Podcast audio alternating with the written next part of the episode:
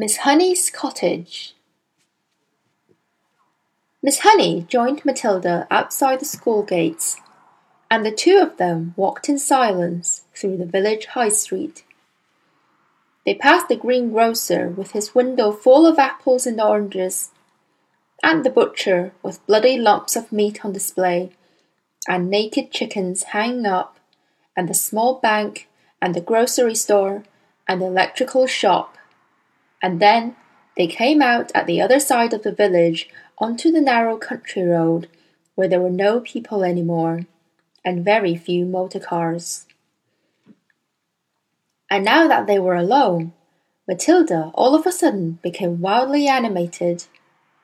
It seemed as though a valve had burst inside her and a great gush of energy had been released. She trotted beside Miss Honey with wild little hops, and her fingers flew as if she could scatter them to the four winds, and her words went off like fireworks with terrific speed. It was Miss Honey this, and Miss Honey that, and Miss Honey, I do honestly feel I could move almost anything in the world, not just tipping over glasses and little things like that. I feel I could topple tables and chairs. Miss Honey, even when people are sitting in the chairs, I think I could push them over. And bigger things too. Much bigger things than chairs and tables. I only have to take a moment to get my eyes strong, and then I can push it out. This strongness at anything at all, so long as I am staring at it hard enough. I have to stare at it very hard, Miss Honey very, very hard. And then I can feel it all happening behind my eyes. And my eyes get hot just as though they were burning. But I don't mind that in the least. And, Miss Honey, calm yourself down, child. Calm yourself down, Miss Honey said. Let us not get ourselves too worked up so early in the proceedings. You do think it is interesting, don't you, Miss Honey? Oh, it is interesting, all right, Miss Honey said. It is more than interesting. But we must tread very carefully from now on, Matilda. Why must we tread carefully, Miss Honey? Because we are playing with mysterious forces, my child, that we know nothing about. I do not think they are evil.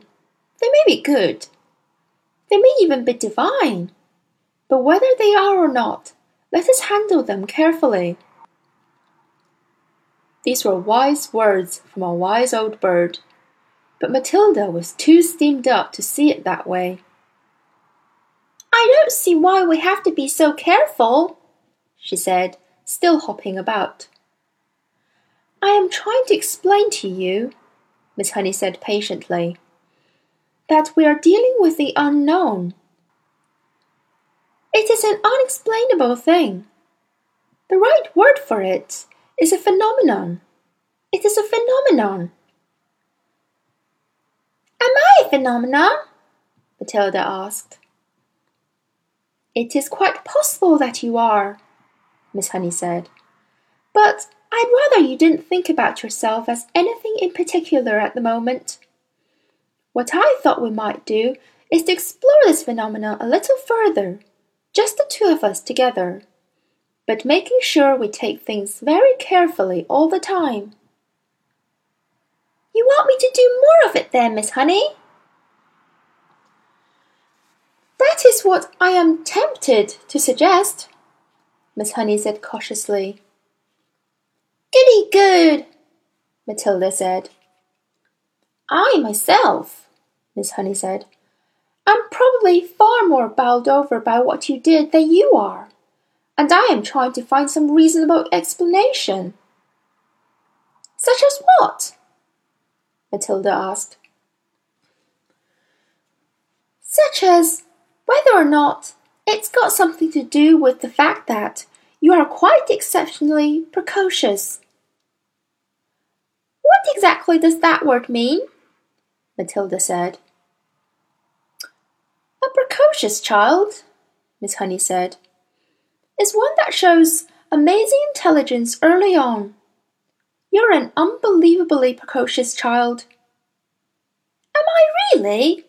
Matilda asked. Of course you are. You must be aware of that. Look at your reading. Look at your mathematics. I suppose you're right, Matilda said.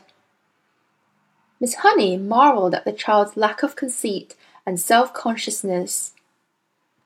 I can't help wondering, she said, whether this sudden ability that has come to you of being able to move an object without touching it, whether it might not have something to do with your brain power. You mean there might not be enough room in my head for all those brains, so something has to push out? That's not quite what I mean, Miss Honey said, smiling. But whatever happens, and I say it again, we must tread carefully from now on. I have not forgotten that strange and distant glimmer on your face after you tipped over the last glass. Do you think doing it could actually hurt me?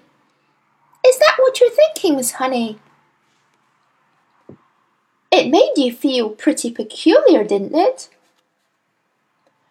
It made me feel lovely, Matilda said. For a moment or two, I was flying past the stars on silver wings. I told you that. And shall I tell you something else, Miss Honey? It was easier the second time. Much, much easier. I think it's like anything else. The more you practice it, the easier it gets. Miss Honey was walking slowly so that the small child could keep up with her without trotting too fast.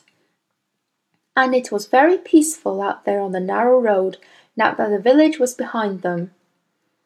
It was one of these golden autumn afternoons, and there were blackberries and splashes of old men's beard in the hedges and the hawthorn berries were ripening scarlet for the birds when the cold winter came along. There were tall trees here and there on either side oak and sycamore and ash, and occasionally a sweet chestnut.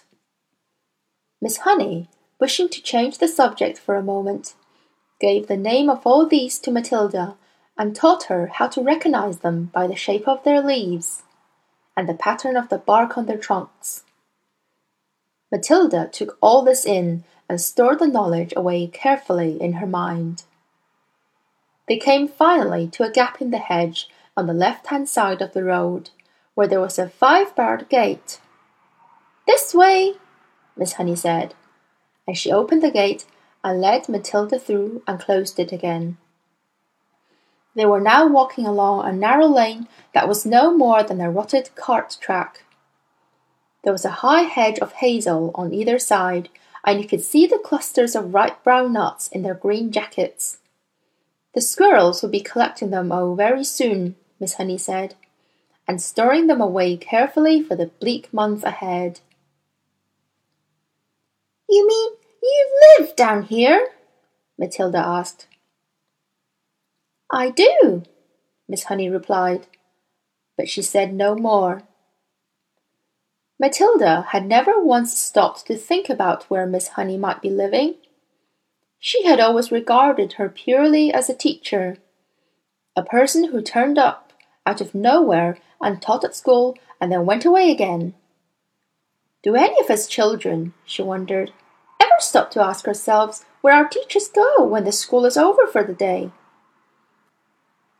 Do we wonder if they live alone, or if there's a mother at home, or a sister, or a husband? Do you live all by yourself, Miss Honey? she asked.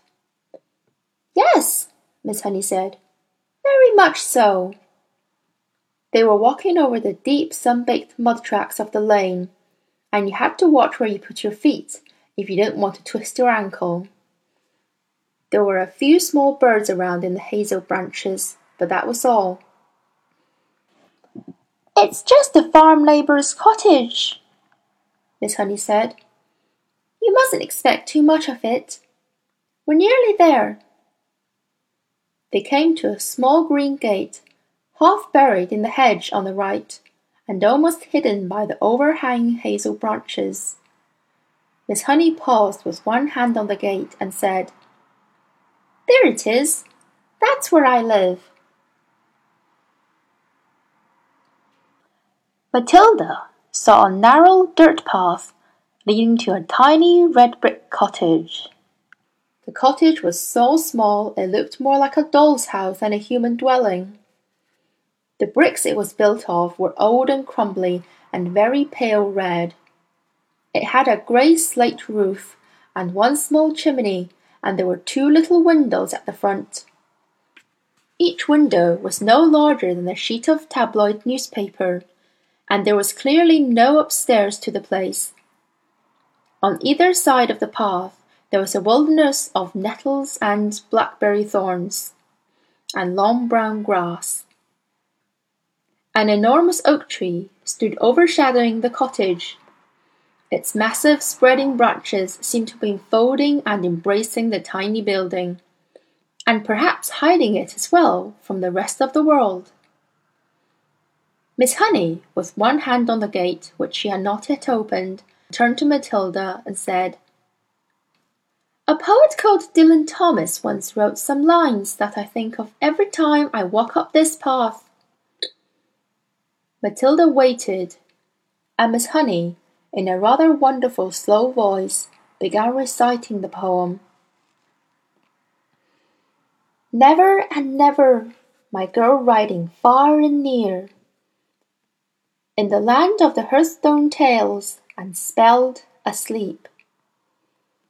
Fear or believe that the wolf in the sheep white hood, loping and bleating roughly and blithely, shall leap my dear, my dear, out of a lair in the flocked leaves in the dew dipped ear, to eat your heart in the house in the rosy wood. There was a moment of silence, and Matilda, who had never before heard great romantic poetry spoken aloud, was profoundly moved. It's like music, she whispered.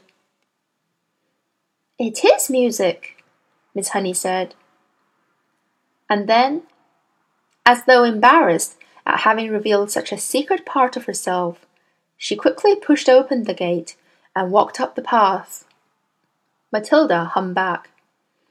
She was a bit frightened of this place now.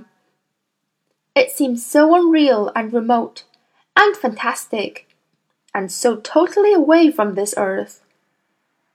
It was like an illustration in Grimm or Hans Andersen. It was the house where the poor woodcutter lived with Hansel and Gretel, and where Red Riding Hood's grandmother lived. And it was also the house of the seven dwarfs, and the three bears, and all the rest of them. It was straight out of a fairy tale. Come along, my dear, Miss Honey called back and Matilda followed her up the path. The front door was covered with flaky green paint, and there was no keyhole. Miss Honey simply lifted the latch and pushed open the door and went in. Although she was not a tall woman, she had to stoop low to get through the doorway. Matilda went after her and found herself in what seemed to be a dark, narrow tunnel. You can come through to the kitchen and help me make the tea, Miss Honey said, and she led the way along the tunnel into the kitchen. That is if you could call it a kitchen. It was not much bigger than a good-sized clothes cupboard, and there was one small window in the back wall, with a sink under the window. But there was no taps over the sink. Against another wall there was a shelf presumably for preparing food, and there was a single cupboard above the shelf. On the shelf itself there stood a Primus stove, a saucepan, and a half-full bottle of milk. A Primus is a little camping stove that you fill with paraffin and you light it at the top and then you pump it to get pressure for the flame. You can get me some water while I light the Primus, Miss Honey said The well is out at the back. Take the bucket. Here it is. You'll find a rope in the well. Just hook the bucket onto the end of the rope and lower it down, but don't fall in yourself. Matilda, more bemused than ever now, took the bucket and carried it out into the back garden. The well had a little wooden roof over it and a simple winding device, and there was the rope dangling down into a dark bottomless hole. Matilda pulled up the rope and hooked the handle of the bucket onto the end of it. Then she lowered it until she heard a splash and the rope went slack. She pulled it up again, and lo and behold, there was water in the bucket. Is this enough? she asked, carrying it in. Just about, Miss Honey said. I don't suppose you've ever done that before. Never, Matilda said. It's fun. How do you get enough water for your bath? I don't take a bath, Miss Honey said. I wash standing up. I get a bucket full of water and I heat it on this little stove and I strip and wash myself all over. Do you honestly do that? Matilda asked. Of course I do, Miss Honey said. Every poor person in England used to wash that way until not so very long ago. And they didn't have a primus. They had to heat the water over the fire in the hearth. Are you poor, Miss Honey? Yes, Miss Honey said. Very. It's a good little stove, isn't it? The Primus was roaring away with a powerful blue flame, and already the water in the saucepan was beginning to bubble. Miss Honey got a teapot from the cupboard and put some tea leaves into it.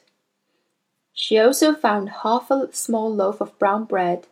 She cut two thin slices, and then from a plastic container she took some margarine and spread it on the bread. Margarine! Matilda thought. She really must be poor. Miss Honey found a tray, and on it she put two mugs, the teapot, the half bottle of milk, and a plate with the two slices of bread. I'm afraid I don't have any sugar, she said. I never use it. That's all right, Matilda said. In her wisdom, she seemed to be aware of the delicacy of the situation, and she was taking great care not to say anything to embarrass her companion. Let's have it in the sitting room, Miss Honey said, picking up the tray and leading the way out of the kitchen and down the dark little tunnel into the room at the front.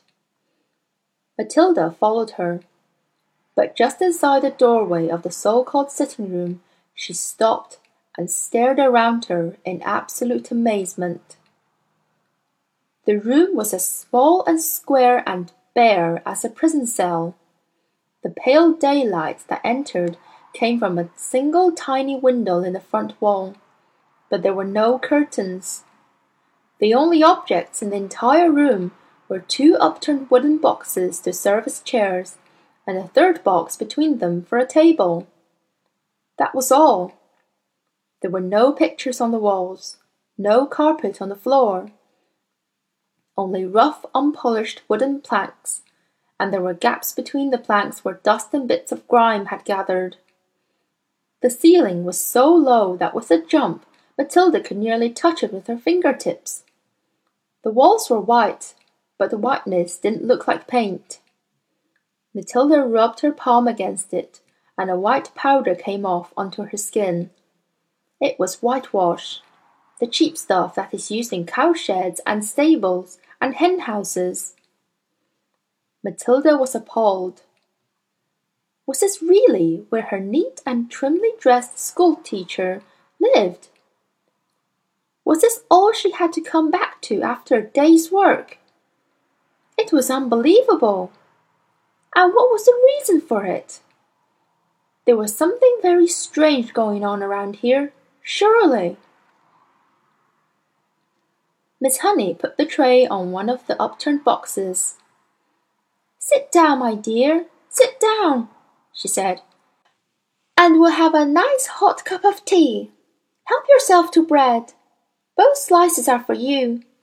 I never eat anything when I get home.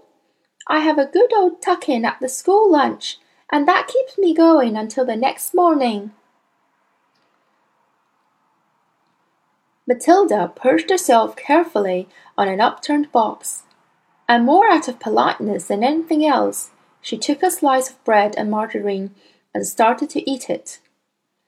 At home, she would have been having buttered toast and strawberry jam and probably a piece of sponge cake to round it off. And yet this was somehow far more fun. There was a mystery here in this house, a great mystery there was no doubt about that, and Matilda was longing to find out what it was. Miss Honey poured the tea and added a little milk to both cups. She appeared to be not in the least ill at ease sitting on an upturned box in a bare room and drinking tea out of a mug that she balanced on her knee. You know, she said, I've been thinking very hard about what you did with that glass. It is a great power you have been given, my child. You know that. Yes, Miss Honey, I do, Matilda said, chewing at her bread and margarine.